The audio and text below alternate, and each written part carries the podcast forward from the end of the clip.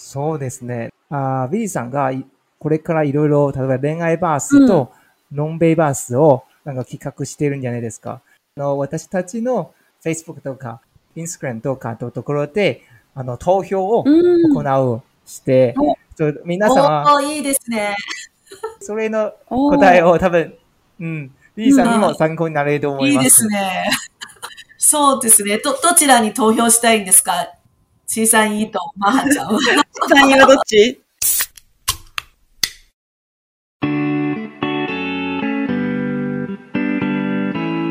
Hi guys, good talk. 我是老板七三一，欢迎回到啤酒漫活案内所。どうも、啤酒漫活案内所のマハです。我们每周会陪你度过二十分钟的线上 long stay，与你一起异地漫游。最重要的是，要用新的方式与你一起打造属于你自己的 long stay。 复归之后，找到自己的理想生活。20分間の日体オンラインロングステイで生活を一歩前進。聞き終わった後に新しい発見があり自分にとっての理想の生活を見つけ出すヒントになるような情報を共有します準備好了吗？你的線上 long stay 即将開始それではオンラインロングステイスタート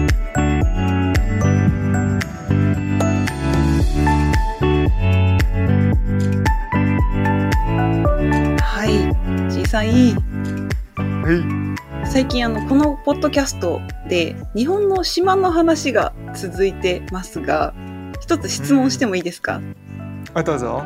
そう。日本にはねいくつの島があるか知ってますか？日本。日本ですかね。うん。絶対たくさんあると思いますね。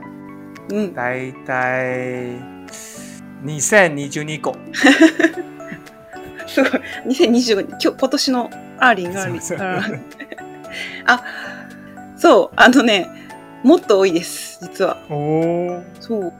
無人島人が住んでない。島も合わせると、6000以上あるそうです。そう。これ、すごい。ですよね。ねそうなんです。私も知らなくて。うん、うん。そうそうそう。でね、前回あの、特別ゲストの台湾人のビビさんにね、うん、そう新潟県の佐渡島とか、群馬県で行っているインバウンド事業について面白い話をたくさん聞きましたね。そう。うん、そう。なので、今日は日本語で違った角度からインタビューをさせていただきます。はい。はい。で、まず少しだけ簡単にご紹介させていただきます。でビビさんはね、TRC インバウンド会社の代表として、台湾人を日本に呼び込むためのインバウンド事業に注力し、日本の農村にある民宿や温泉旅館、キャンプ場、古民家などとタイアップをして、大自然の中で親子からお年寄りまでね、年齢や語学力を問わず楽しめるような様々な活動を行ってきました。よく覚えてますね。そう。恋愛バスですかね。ああ、もう私も一番興味があるのは恋愛バス。めちゃくちゃその話についても聞きたいので、ね、いろいろ深掘りして今日は聞いてみたいと思います。はい。それでは、ビビさんにお越しいただきましょう。はい、ビビさん。皆さん、こんにちは。ビビです。ビビさん、早速なんですけど、今日はいろいろ聞いていきたいので、まずね、はい、ビビさんのこと少し知りたいです。なので、はい、ビビさんの出身地とか住んだことのある場所、以前の職業など、簡単に自己紹介をお願いします。あ、はい。えっ、ー、と、私は、あの、今年の4月に、あの、新潟の佐渡島に、あの、移住しまして、で、あの、その前は、あの、群馬の高崎市に住んでいました。で、あの、大学の時、日本語学科が専門で、で、ずっとその後も、あの、奨学金もらって、日本で、あの、大学院まで修士取って、で、日本にいた時間がかなり長くて、で、台湾に帰ったら、また、あの、遠距離恋愛で、あの、日本人の旦那と出会ってしまって、で、日本に嫁いて、あっという間にもう十何年も経ちました。はい。お遠距離恋愛。それで、今もう結婚もして、お子さんもいらっしゃるということですよね。はい、そうですね。素晴らしい。あちょっとその秘訣とかも聞きたいですけど、ちょっと今日はね、そこを抑えて、はい。ビビさんの行ってる、そう、今のね、お仕事のことなどいろいろ聞いていきたいと思います。はい。はい。そう。あの、今ね、私があの、ホームページを見て、一番興味を持ったのが、地域限定旅行業と言って、今その地域に密着していろんな活動を行っていると思うんですけど、はい。その活動を3つのポイントで分かりやすく教えてもらってもいいですかね？はい。えっ、と、地域限定旅行業は、まあ、他の第1週、第2週、第3週の旅行業とちょっと違って、えっ、と、基本的には、出発地は、もう、あの、空港からとか、あの、他の県、またいて移動したりはしないっていうのは、地域限定旅行業なんです。で、例えば、佐渡市の場合は、もう、佐渡市が出発地となる、そういう地地域に密着する観光で、つまり着地型の観光なんですよね。で、佐渡市に生活、実際生活している人たちが案内する観光で、で、それは、あの、普通の今までのそういう旅行会社主催のツアーとは、もう本当に全く違う観光を味わえることは一番大きなポイントなんです。なるほど。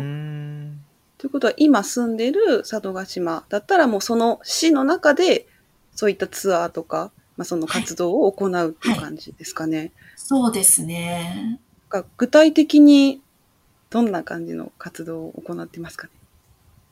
そうですね。えっ、と、今やってるのは、あの、台湾人が、あの、日本に来て、えっ、と、1週間から、えっ、と、うん3ヶ月ぐらいの、こういうロングステイと、えっ、と、ホームステイ。今までの単純な旅行ではなくて、あの、もっと地元に深く、あの、うん地元の人と触れ合って、で、まるで自分の、まあ、友達のところに遊びに行くとか、本当にすごい日本人の生活のもの、佐渡市、うん佐渡の人の、あの、生活してる、こういう同じ感覚で、あの、長く滞在するっていうものなんです。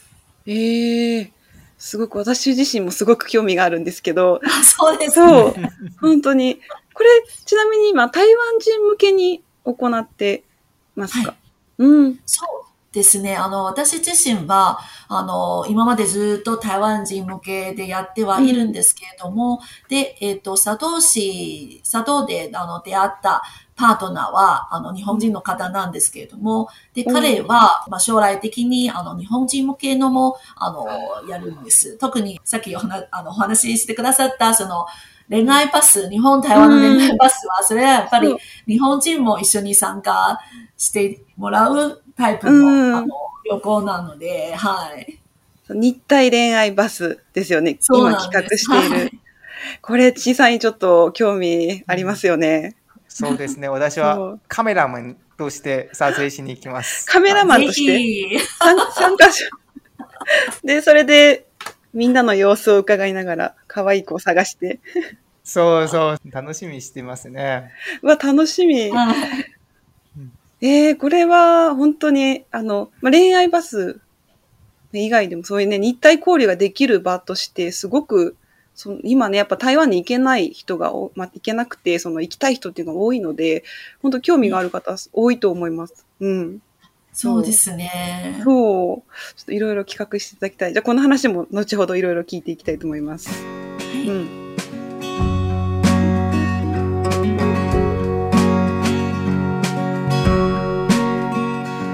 ちなみに、あの、利用する方、まあ、参加者とかが何かこう、困ってることとか、その、一番多い悩みとかってあったりしますか？そうですね。まあ、田舎はまあ特にこういう自然がたくさんあるところ、佐渡もそうなんですけれども、うん。虫がもう普通にいますね、大量に。そういうあ、あの、虫になれない、まあ、うん。人が多いので、最初はちょっと大変ですけれども、でも、だんだん慣れてくると、あ、また行ったねってそういう感覚で、なるほど。慣れてしま地えば。元のちょっと溶け込むことができると思うんですけど。確かに日本人は虫苦手な人多いかもしれないですね。そうですね。私、特に台湾に行った時に、すごい、日本よりも、日本に比べたら台あの虫が多いなって感じたんですけど、台湾人ってやっぱ虫に慣れてますか？な、慣れてるっていうか、台湾は多分、あの、虫の種類って言ったら、処理。ゴキブリとか、アリとか、あの、ハエとか、蚊とかというイメージですけれども確かに。、ただ、佐藤だったら、ムカデとか、あ ガとか、そういうなんか、私たち、普段台湾で生活するときは、なかなか、そういう、出会わない虫ばっかりなので、あ、なるほど。種類が違うんですね。違うんですよね。ええ買う挑戦が出てきましたね。うん。そうだね。この虫をどうやって処理しようみたいな。そうなんです。そうそう。なんか違う、そう、体験になる。なるほどね。それは皆さん、まあ、来て、やっぱ長く住んだら慣れ、慣れますよね。そうですね。自身も、あの、最初来たばっかりの時、もう、キャーまたいる とか、そういう感じだったんですけれども、でもだんだん慣れてくるんですよね。ああ、やっぱいるもんですね、普通にっていう。いるのが普通っていう感覚になっちゃうんです。そうか、じゃあ、そうね、佐渡島に今から行こうとしてる方は、ちょっと本島で虫に慣れておいてから行った方がいいかもしれない。そうですね。これまでね、そのさっきも群馬県でもたくさん、まあ、農村の民宿とか、その温泉旅館、キャンプ場、古民家などとタイアップして、観光客向けのイベントやツアーなどを企画してきたと思うんですけど、実際に行った活動の中で、最も好評だったものは何ですかね？そうですね。まあもちろん地元ならではの祭りとかも結構人気がありまして、で、それ、その以外に、やっぱり地元の人しか知らないところに行ったり、し自分、地元の人よくやってる体験っていうのがすごい好評だったんです。特に群馬の場合は、うん。あの、赤城山っていう、あの、すごい綺麗な山があるんですけれども、で、赤城山の大沼と小沼がありまして、で、大沼の方は、あの、凍るんですよね、冬の時は。で、うんそこに行って、で、穴開けて、ワカサキ釣りするのが、すごいあ冬ならではの、はい、楽しみです。で、釣ったら、もうすぐ、あの、湖の大沼のすぐ近くにあるレストランで、天ぷらでで？食べられるんです。えー、新う鮮。んそうなんです。もう本当にすごい美味しいんです。えー、ワカサギ私大好きなんで。えー、すごいですね。それ、氷、氷を割るんですか？自分で。そう、あの、そうなんです。あの、掘り方2種類があって、一つは手動で、すごい長いドリルで、あの、うん穴開けたりするんですけれども、でも、え初心者はなかなか、あの、時間かかっちゃうんですけれども、まあ、大体、若崎釣りだけ体体験したい人は、電動のドリルで開けてくれるんですが、でも、へーあの、2月の時、雪祭りっていう祭りがありまして、で、そこで、あの、手動のドリルで、こういう競争、穴開け競争っていうのもあるのへで、ーすごい面白いんです。初めて、初めて聞きました。はい。すごい。そんな文化があるんですね、群馬県に。はい。えー、面白い。確かにそう、群馬県でしか味わえない体験っていうのは、する価値があると思います。そうですね。なるほど。ちなみに佐渡島では何か特別な体験とかってできます？そうですね。佐渡島一番有名なのは鬼太鼓なんです。あお、鬼太鼓。はい。鬼太鼓っていうのは、あの、まあ、ち集落ごとに違う鬼太鼓があるんですよ。えー踊り方も違いますし、で、こういう雰囲気も全然違うんですよ。で、青鬼と赤鬼がいて、で、うんなんか交代で踊ったりして、で、あの、その一軒一軒回って、あのこういうパフォーマンスやるんです。え、島の中でもいろんな種類の鬼がいるってことですね。そうなんです。もう本当に、あの、私がいる松ヶ崎集落も、その中の違うエリアもみんな違う鬼太鼓があるんです。えー、それは住民が投票するんですか？その、いや、投票をしたりはしないんですけれども、住民はもう毎年、その、シーズンになったら、もういろんなところで鬼太鼓の祭りやるんです。えー、面白いですね。はい。これも参加してみたいね。うん。面白いんです。うん。独特な文化があはいりま。すね。うん。B さん、今、うん歌を歌います？その集落。あの、歌じゃないです。笛、笛吹いて、そうなの。はい。お笛吹く人と、あの、鬼として踊る人、あとは住民で踊る人。で、やっぱり、あの、踊り方とか、いろんなタイプがあるので、すごい迫力があるものもあるし、で、すごいなんか、うんあの、かなり大変な動きしてる踊りもあるんです。大変だ。はい。複雑な動きわーって あ、面白い。あ、それすみません。何月にって言いました？一年中あるんです。一年中、あ、そうなんですね。じゃあ、いつ行ってもそれが見られるってことですね。そうなんですね。もう本当に毎なるほど毎月とどっかで 鬼太鼓をやってるって感じがする。面白い。そういったなんかね、いろいろまあ、イベントとかそういうならではの文化っていうのはあると思うんですけど、はい。そういったそのイベントに参加した方が、はいこう、イベントを参加した後にどんな変化がありましたかね？そうですね。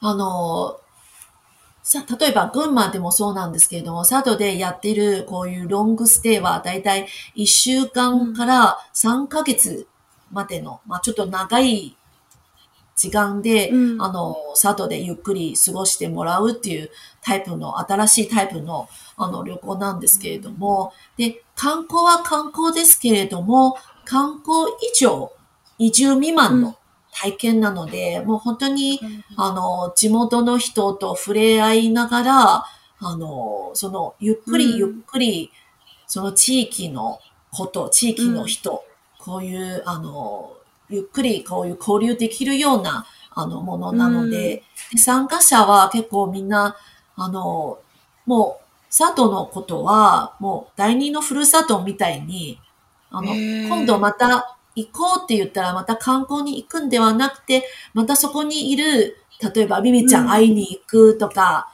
あの、うんいちくん。に会いに行くとか、もう本当に、うん。あの、いろんな意味で、地域でいろんな人と友達できてて、で、あへの、ー佐渡の方も、あ、台湾の人と友達になれて、すごいうん。嬉しいっていうお声を聞いてたので、で、みんな、まあ、今度台湾にみんなで遊びに行こうっていう、なんかある意味ではすごいうん深い交流ができたことがすごい変化だと思います。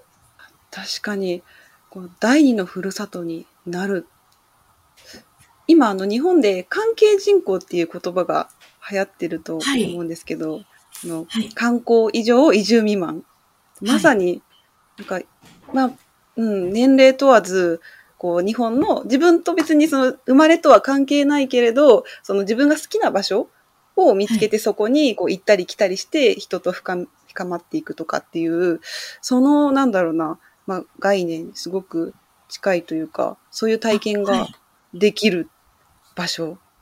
そうなんです。まさにその通りです。うんまあ、今、台湾人向けのものが多いと思うんですけど、さっきも日本人向けに、そのいろいろ企画しているっておっしゃったと思うんですけど、その日体恋愛バス以外にも何かありますか？今。そうですね。まあ恋愛って言ったらやっぱり彼女、彼氏で結婚っていうイメージなんですけれども、で、普通の交流する、あの、日体、日本、台湾の友達バスだったり、あとははい。日本、台湾ののんべいバス飲みたい、うん。あの、例えばお、さ佐渡島は日本酒すごい有名なんですよね。まあ、新潟県全体そうなんですけれども、はい。うんうん。で、あの、台湾も日本酒好きな人がかなりいるので、で、例えば、あの、一緒にのんべいバス乗って、で、佐渡島の各酒蔵 巡って、うんみんな飲みながらワイワイ楽しく、あの、日本人と台湾人が交流して、で、あの、まあ、一緒に、まあ、宿泊まってもいいんですけれども、まあ、時間がある方だと一緒にロングステイしたりして、もう本当に友達作りっていう感覚で長く一緒に交流するっていうものを今企画してるんです。ちょっとこれ小さい。これ飲み放題ですよね。そうなんですよ。題。ほぼ飲み放題。多分、恋愛バースよりもっと魅力的だと思いますね。そうそうだ。人によってね。確かに、恋愛バスよりもしかしたら恋愛が発展するかもしれない。そそうなんですよ。飲んだらやっぱり。そうそうそうそう。より開放的になって。ええいや、これでも本当に、そう、私は台湾本当に好きなので、あの、はいやっぱり今コロナでこう、やっぱ台湾に行けない人とか、で、台湾に行きたい人にとっては、こう、佐渡島に行けば、その日体交流もできるってなると、さらに魅力度がアップすると思います。はい。なんか、なんかうん台湾に留学してるみたいな感じになりますよね。そうなんです。はい。ね、ビビさんにも会えるし、ホームステイしたら、ね、そこで交流もできるし、え、これは本当にちょっと皆さんに宣伝したい。もう私、ありがとうございます。はい。とても魅力的だと思います。うん。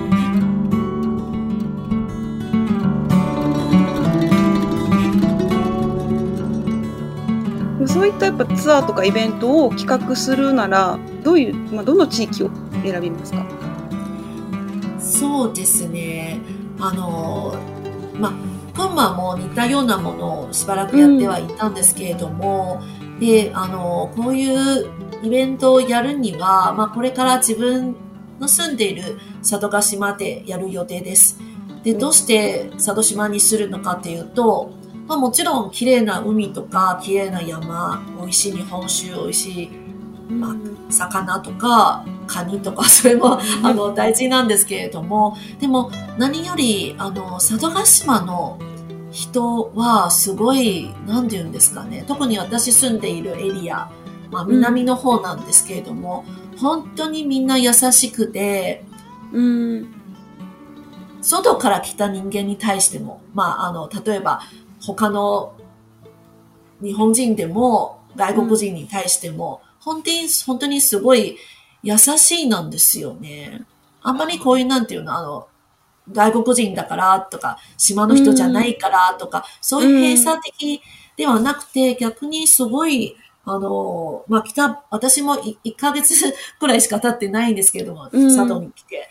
でも、すごいいろんなサポートをしていただけて、で、みんな、いや、ぜひ、佐渡で、あの、うん。こういう日本、台湾、ロングステイで、あの、ゆっくり交流できるようなものをいっぱいやりましょうって、なんか、すごい人脈がふわーってすぐえ 増えているんですが、うん。それもあって、あの、これから面なイベントはやっぱり佐渡でやろうと、はい、思うんでうす。ん。なるほど。やっぱりそうですね。イメージとしては私もそういう島とか田舎になればなるほどこう閉鎖的なイメージがあるんですけど、佐渡はそうじゃないと。オープンなはい、場所。うんそうなんです。うーん。あ、これはそうですね。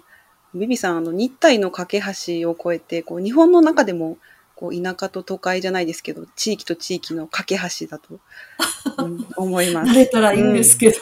もうなってると思います。うん。いやー、まあ、そんなね、魅力的なビビさんなんですけど、ビビさん自身のね、まあ、体験について少し2点ほど質問させてください。はい。うん。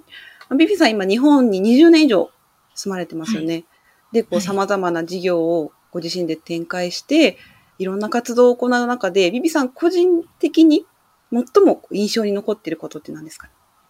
そうですね。あの、3年前から群馬で台湾インバウンドの事業を始めまして、はい。すごい実感してるのは、あの、田舎、群日本の田舎の方に聞くと、あの、やっぱりみんな、いやー、例えば群馬の人は群馬何もないんですよって、あの観光になれる観光ところはないんですよって、おすすめなものはないんですよ とか、うんうん、うん。で、あの、まあ、佐渡も同じ、あの、答えの、あ多いんですけれどうん。も、ただ、私から見て、あの、親日な台湾人たちは、あの、求めてるものは、もう普通の観光ではなくて、大都会のこの一回きりの観光ではなくて、ゆっくり田舎で、その地元の方々と触れ合える機会を求めてるんですよね。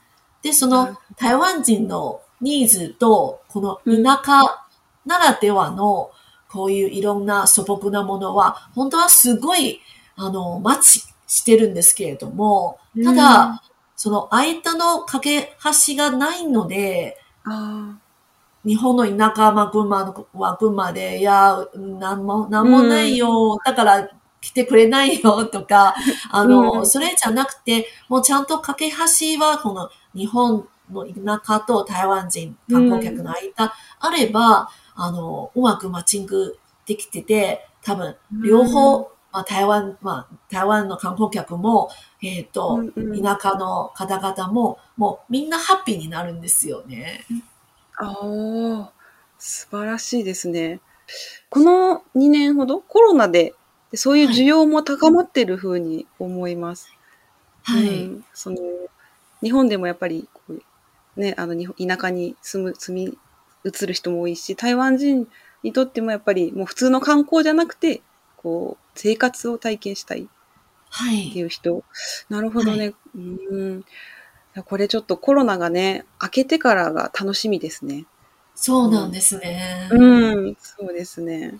ちょうど今日ニュースがあるそうですね。はい、6月から、ツアーグループで台湾から日本に旅行するときに、うん、あ、隔離なし。そうそう、6月からなくなるので、はい、そう、うん。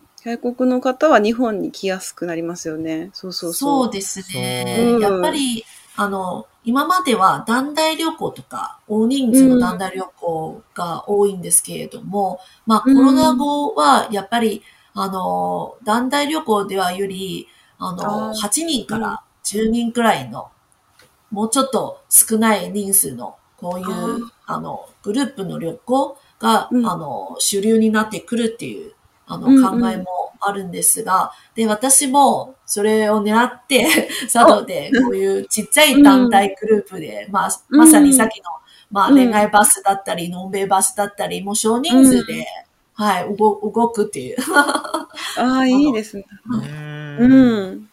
なるほどね。今後の活動に期待ですね。はい。でそう言ってね、まあ、いろいろ活動した中で、ビビさんの生活にどんな変化がありましたか？そうですね。あの、群馬に嫁いだばかりの時、あんなかっていう、もっと田舎のところだったんですけれども、本当に、あの、仕事のチャンスもない、なかったし、うん、で、あの、人との触れ合いもあまりなかったんですよね。で、あの、インバウンドのことをやって、やはり地域のいろんな人と出会って話して、うん、で、その自分はこの日本、台湾の架け橋になれるように、あの、頑張っている、いれば、すごい、いろんなこと、いろんな人、こういう貴重な体験たくさん、あの、させてもらえてて、すごい充実な生活を、はい、起こる、起こっています。うん。うん素晴らしい。これからもね、こう皆さんとの、うん、ご縁を大切に、いろいろね、それをエネルギーに、私たちに楽しいイベントを企画してください。はい、うん、頑張ります。はい、ね、台湾人の方も待ってると思います。うん。とね、いろいろ聞きたいことたくさんあるんですけどね、今日はお時間なので、まあ、今ね、ちょあの、流暢な日本語でたくさんお話をしていただいてますので、最後に日本人の方に向けてメッセージをお願いしたいです。はい。えっ、ー、と、まあコロナのことで、あの、台湾と日本はこういう交流がしばらくできない状況が続いてるんですけれども、で、もうちょっとで多分コロナも、あの、終わると思いますので、で、その時で、ぜひ、あの、台湾の、あの、人が日本に来て、日本の方は台湾に行って、こういうまた今まで通りに、あの、観光、そして留学、いろいろ、まあ、あの、体験できるように、私も少し魅力ながら、ちょっと頑張りたいと思います。はい。今日はありがとうございましたありがとうございました。まさにね、台湾と日本をつなぐ架け橋のビビさん。貴重なお話ありがとうございました。じゃあ、ちいさんいい、うん最後に何かありますか？そうですね。あー B さんがいこれからいろいろ、例えば恋愛バースとノンベイバースをなんか企画してるんじゃないですか。あの私たちの Facebook とか Instagram とかのところで、あの、投票をうん行うして、おそう皆さんはおーいいどのようなあの企画にもっと興味がありますか？ということをすごく聞きたくて、それの答えを多分、うんうん、いいですねさんにも参考になれると思います。そうですね。ど、どちらに投票したいんですか？小さいと。3位はどっち？小さいどっち選べられないね。両方とも投票します。あー、両方いいよね。両方とももう皆さん OK です。ではでは、今日はここまでですね。はい。はい。はい。謝謝ビビさん。谢谢。今週末はね、佐渡に行ってビビさんに会いましょう。はい。ね、佐渡大長。じゃあまたね